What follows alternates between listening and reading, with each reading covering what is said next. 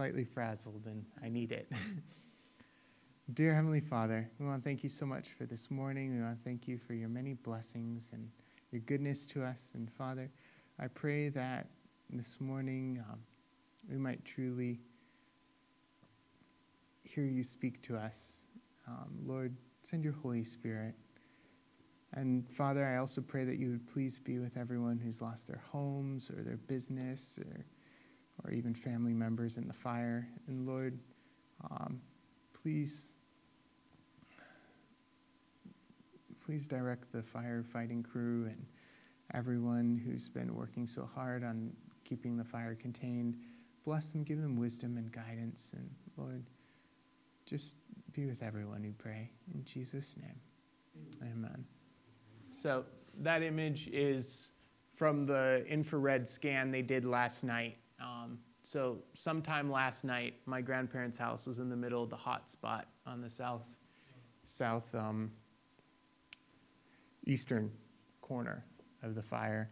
Um, apparently, my uncle has a friend who snuck in there behind the fire lines and just to see how the house was. And uh, apparently, there's only walls left standing um, of my grandparents' home. So um, we were planning to go there for Thanksgiving.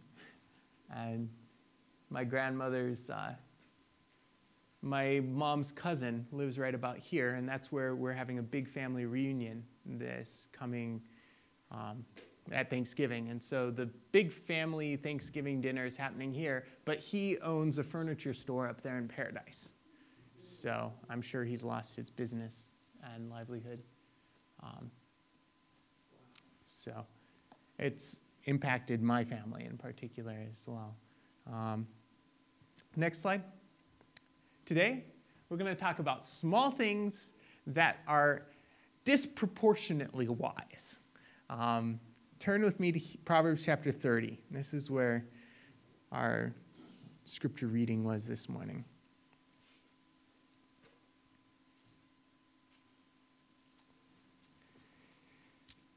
Proverbs chapter 30, verse 24. There be four things which are little upon the earth, but they are exceeding wise. So, sometimes we can feel little or small or unimportant, and we should never underestimate what, can go, what God can do through us.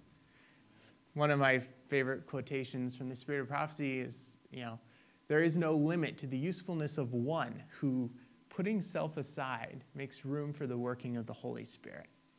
Um, this is very, very true, and nature shows us this. Nature shows us that the little things matter, that they count, that God cares. And sometimes He likes to use the little things to have disproportionately large effects on the bigger picture. So, turn to Job chapter 12, verses 7 and 8. And we're going to do a whirlwind Bible study this morning. Job chapter 12. Say amen when you're there. Job chapter 12, verses 7 and 8. Read, But ask now the beasts, and they shall teach thee. And they and the fowls of the air, and they shall tell thee. Or speak to the earth, and it shall teach thee. And the fishes of the sea shall declare unto thee. Who knoweth not in all these that the hand of the Lord hath wrought this? Proverbs chapter 6, verse 6 says, Go to the ant, thou sluggard, consider her ways and be wise. Um, Matthew chapter 6, verse 26 says, Behold the birds. Luke 12, verse 4, consider the ravens. All throughout nature, the animals speak to us of our Creator's love, watch care, and protection. You know, we have more than just the Bible to teach us about God. We have nature as well.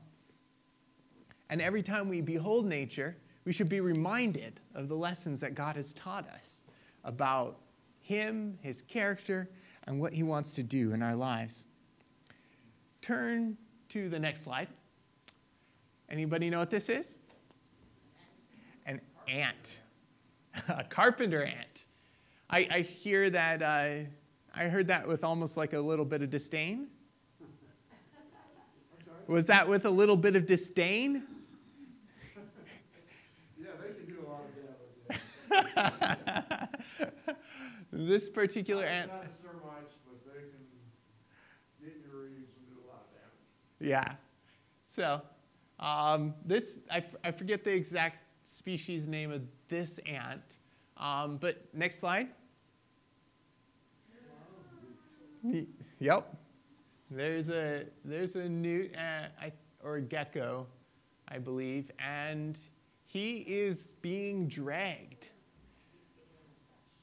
Yeah, he probably something unfortunate happened to this guy. And guess who found him?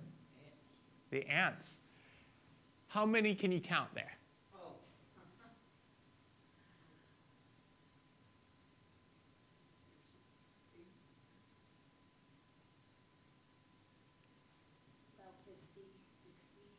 Good estimate. There's approximately 50 or 60 ants here, all working together to pull this one gecko towards their nest.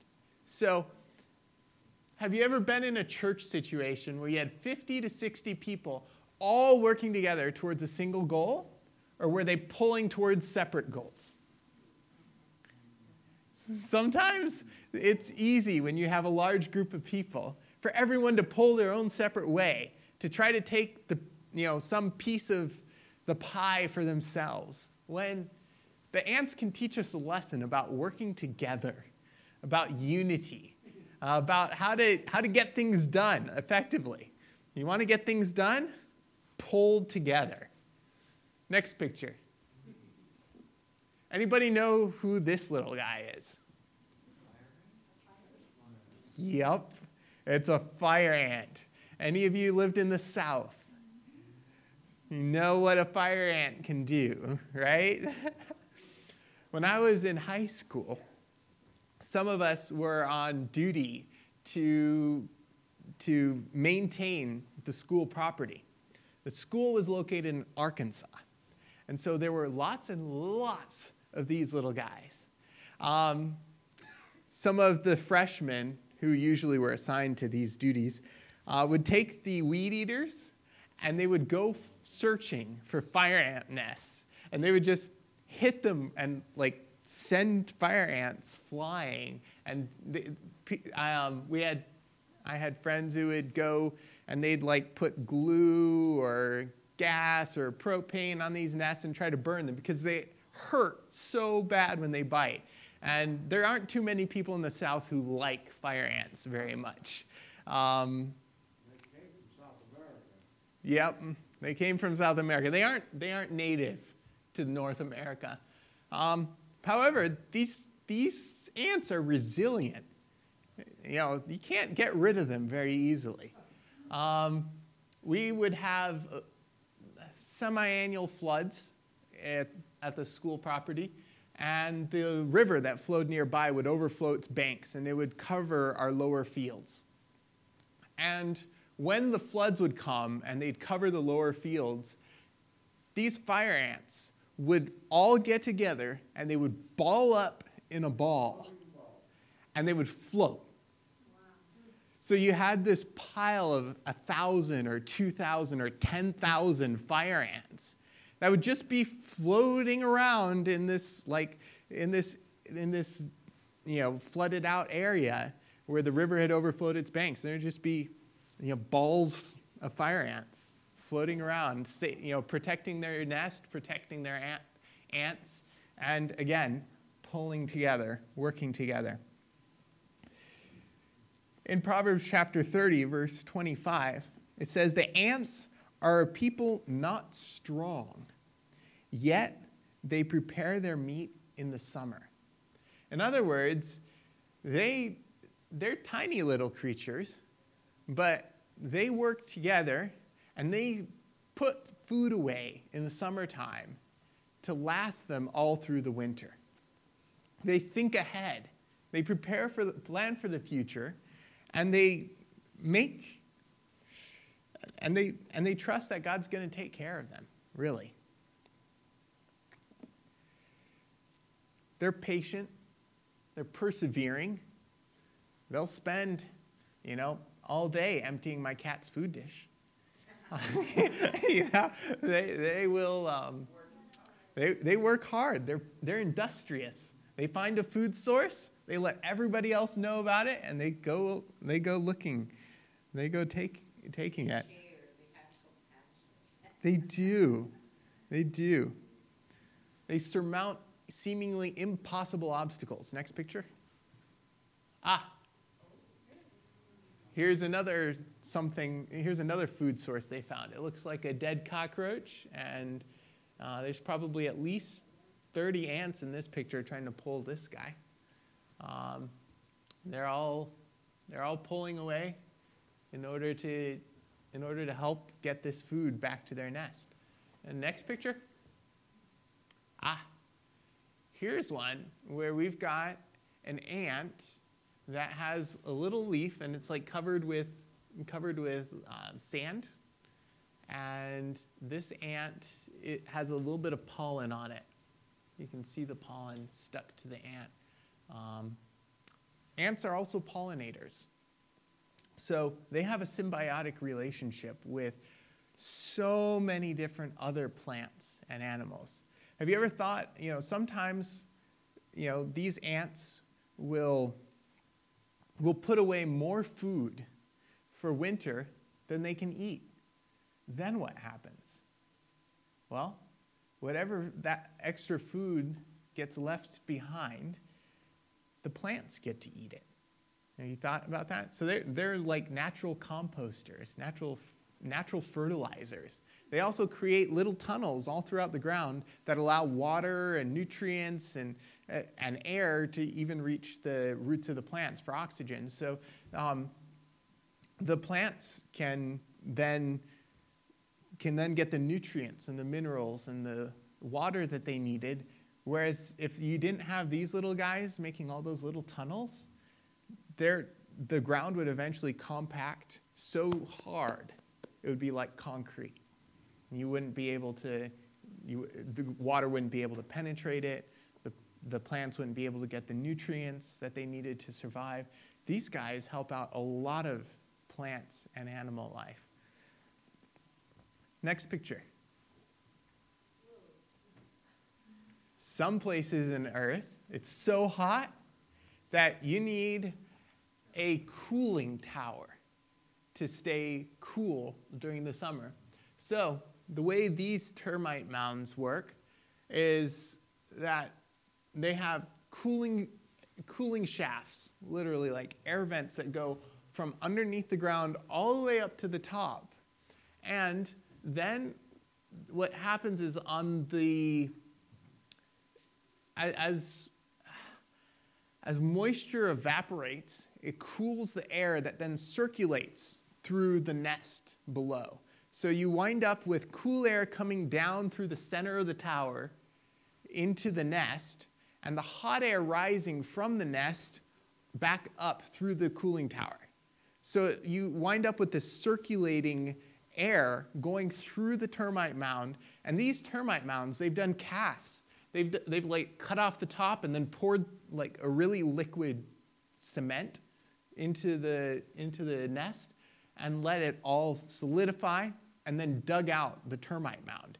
And oftentimes, these termite mounds can spread up to 30 to 50 feet wide around it, but typically at least 20 feet, 12 to 20 feet around, um, or radius, so that'd be like 20 to 40 feet in diameter. And they'll oftentimes go down you know, one to two stories. So there's a massive labyrinth of tunnels and storage ways and caverns and nurseries all underneath this cooling tower. And it's, it's, it's, and they all work together to make it happen. The ants teach us so many lessons. You know, every moment the ants are out gathering food, do you think there's other people or other animals that are out looking for the ants? yes? Ant eaters. Yes. Some ant eaters, in fact, some of the Afri- like the African giant ant eater is specially equipped to take care of these mounds. He'll actually tear the mounds apart and then stick his tongue down the tunnels, trying to glue and grab all of the termites that he can. Um, but not just the anteater. You know how many other creatures eat ants? Birds eat ants. Yep. Yep. Stick a stick in and then eat the ants off of it. Yep. Chimps, yes, I believe it's chimpanzees. They'll they'll eat ants, right right out of a termite tower. Any other creatures you can think of that like to eat a tasty meal of ants? Bears? Hmm? Lizards. Yeah. Some of the smaller creatures too. They'll take a people eat ants. That's right. They're actually a clean insect. Um, termites, they have wings, they have six legs, they, they qualify as a clean insect. no, thank you. I'm with you. but they are a, they are, a, they're quite good. you don't know personally. Okay. Otherwise, I was going to tell them to come ask you later what it was like. You know what? The day when we might be hungry, God may supply us with termites. Who knows? Indeed. Ants can teach us a lot of things about God's care and protection, but so can other creatures. Turn to Psalm 104.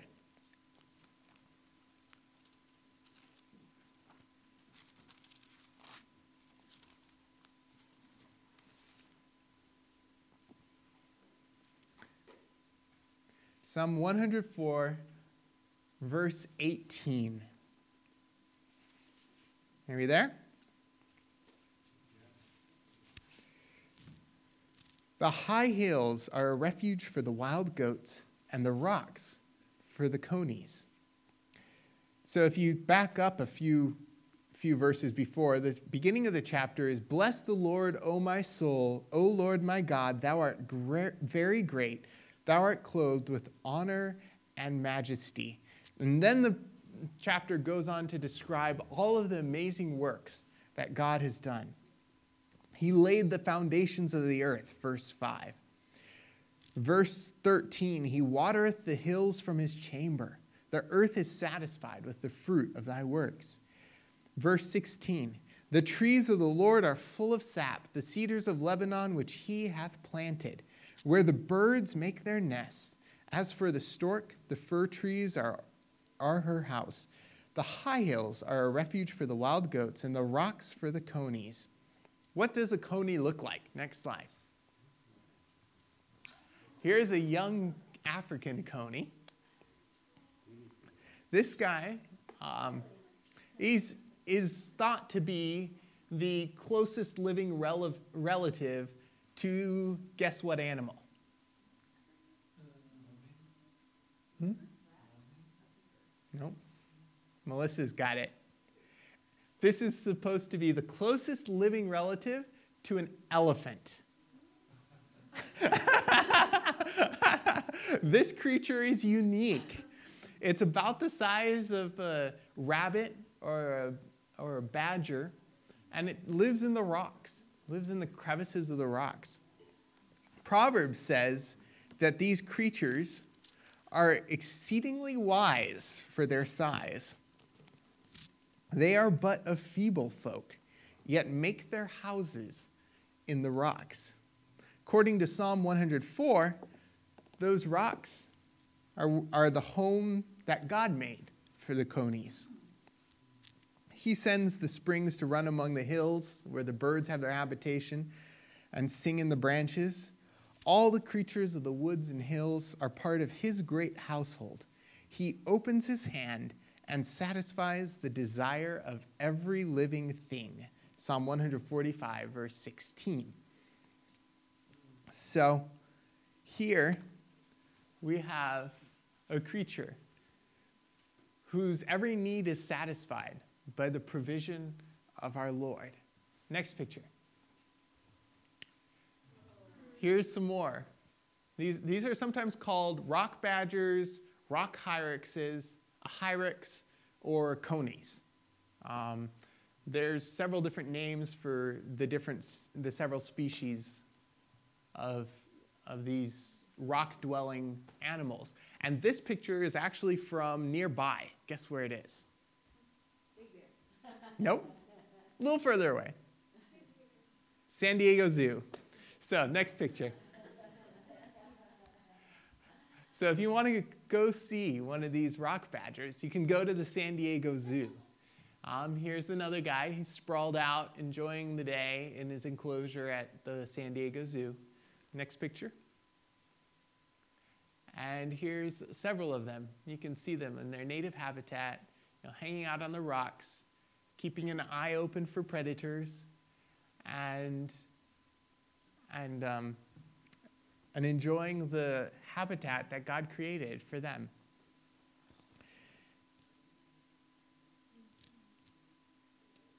If God created a habitat just for these creatures, do you think He has a habitat for us? Yes? Really? What's the habitat He created for us? Indeed. He did create this earth for us, didn't he? Back in Genesis, he says, Be fruitful, multiply, fill the earth, have dominion over it. Those are all commands that God gave. He created this earth as a habitat for us and us as its caretaker. Do we have another habitat He's created for us? Heaven. Heaven. Indeed. John chapter 14. John chapter 14.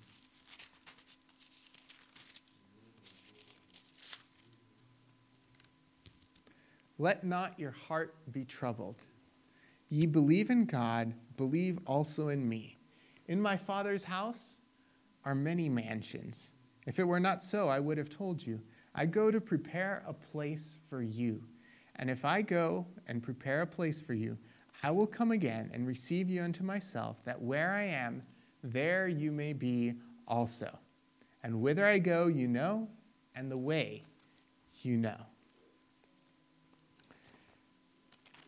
The book of Revelation gives us that same promise again in Revelation chapter 22. I think it's 22. And behold, I come quickly, and my reward is with me to give every man according as his works. Behold, I come quickly. Actually, he says it several times, three times at least just in chapter two, 22 of Revelation. Chapter 22, verse 20 and 21. He which testifieth these things saith, Surely I come quickly. Amen. Even so, come, Lord Jesus. The grace of our Lord Jesus Christ be with you all. Amen. And so, when we think about the creatures that we'll see this afternoon as we go on our hike, when we think about the rock badger, when we think about the ants, let us remember our Father's care for us. And if He cares about those creatures, He most certainly cares about you and me. So let us close with prayer. Heavenly Father, I want to thank you so much for your care and your watch and watching over us and protecting us and feeding us and giving us shelter and clothing. Lord, you've been so good to us. And I pray that as we behold your goodness and your works in nature, we might be reminded of your care.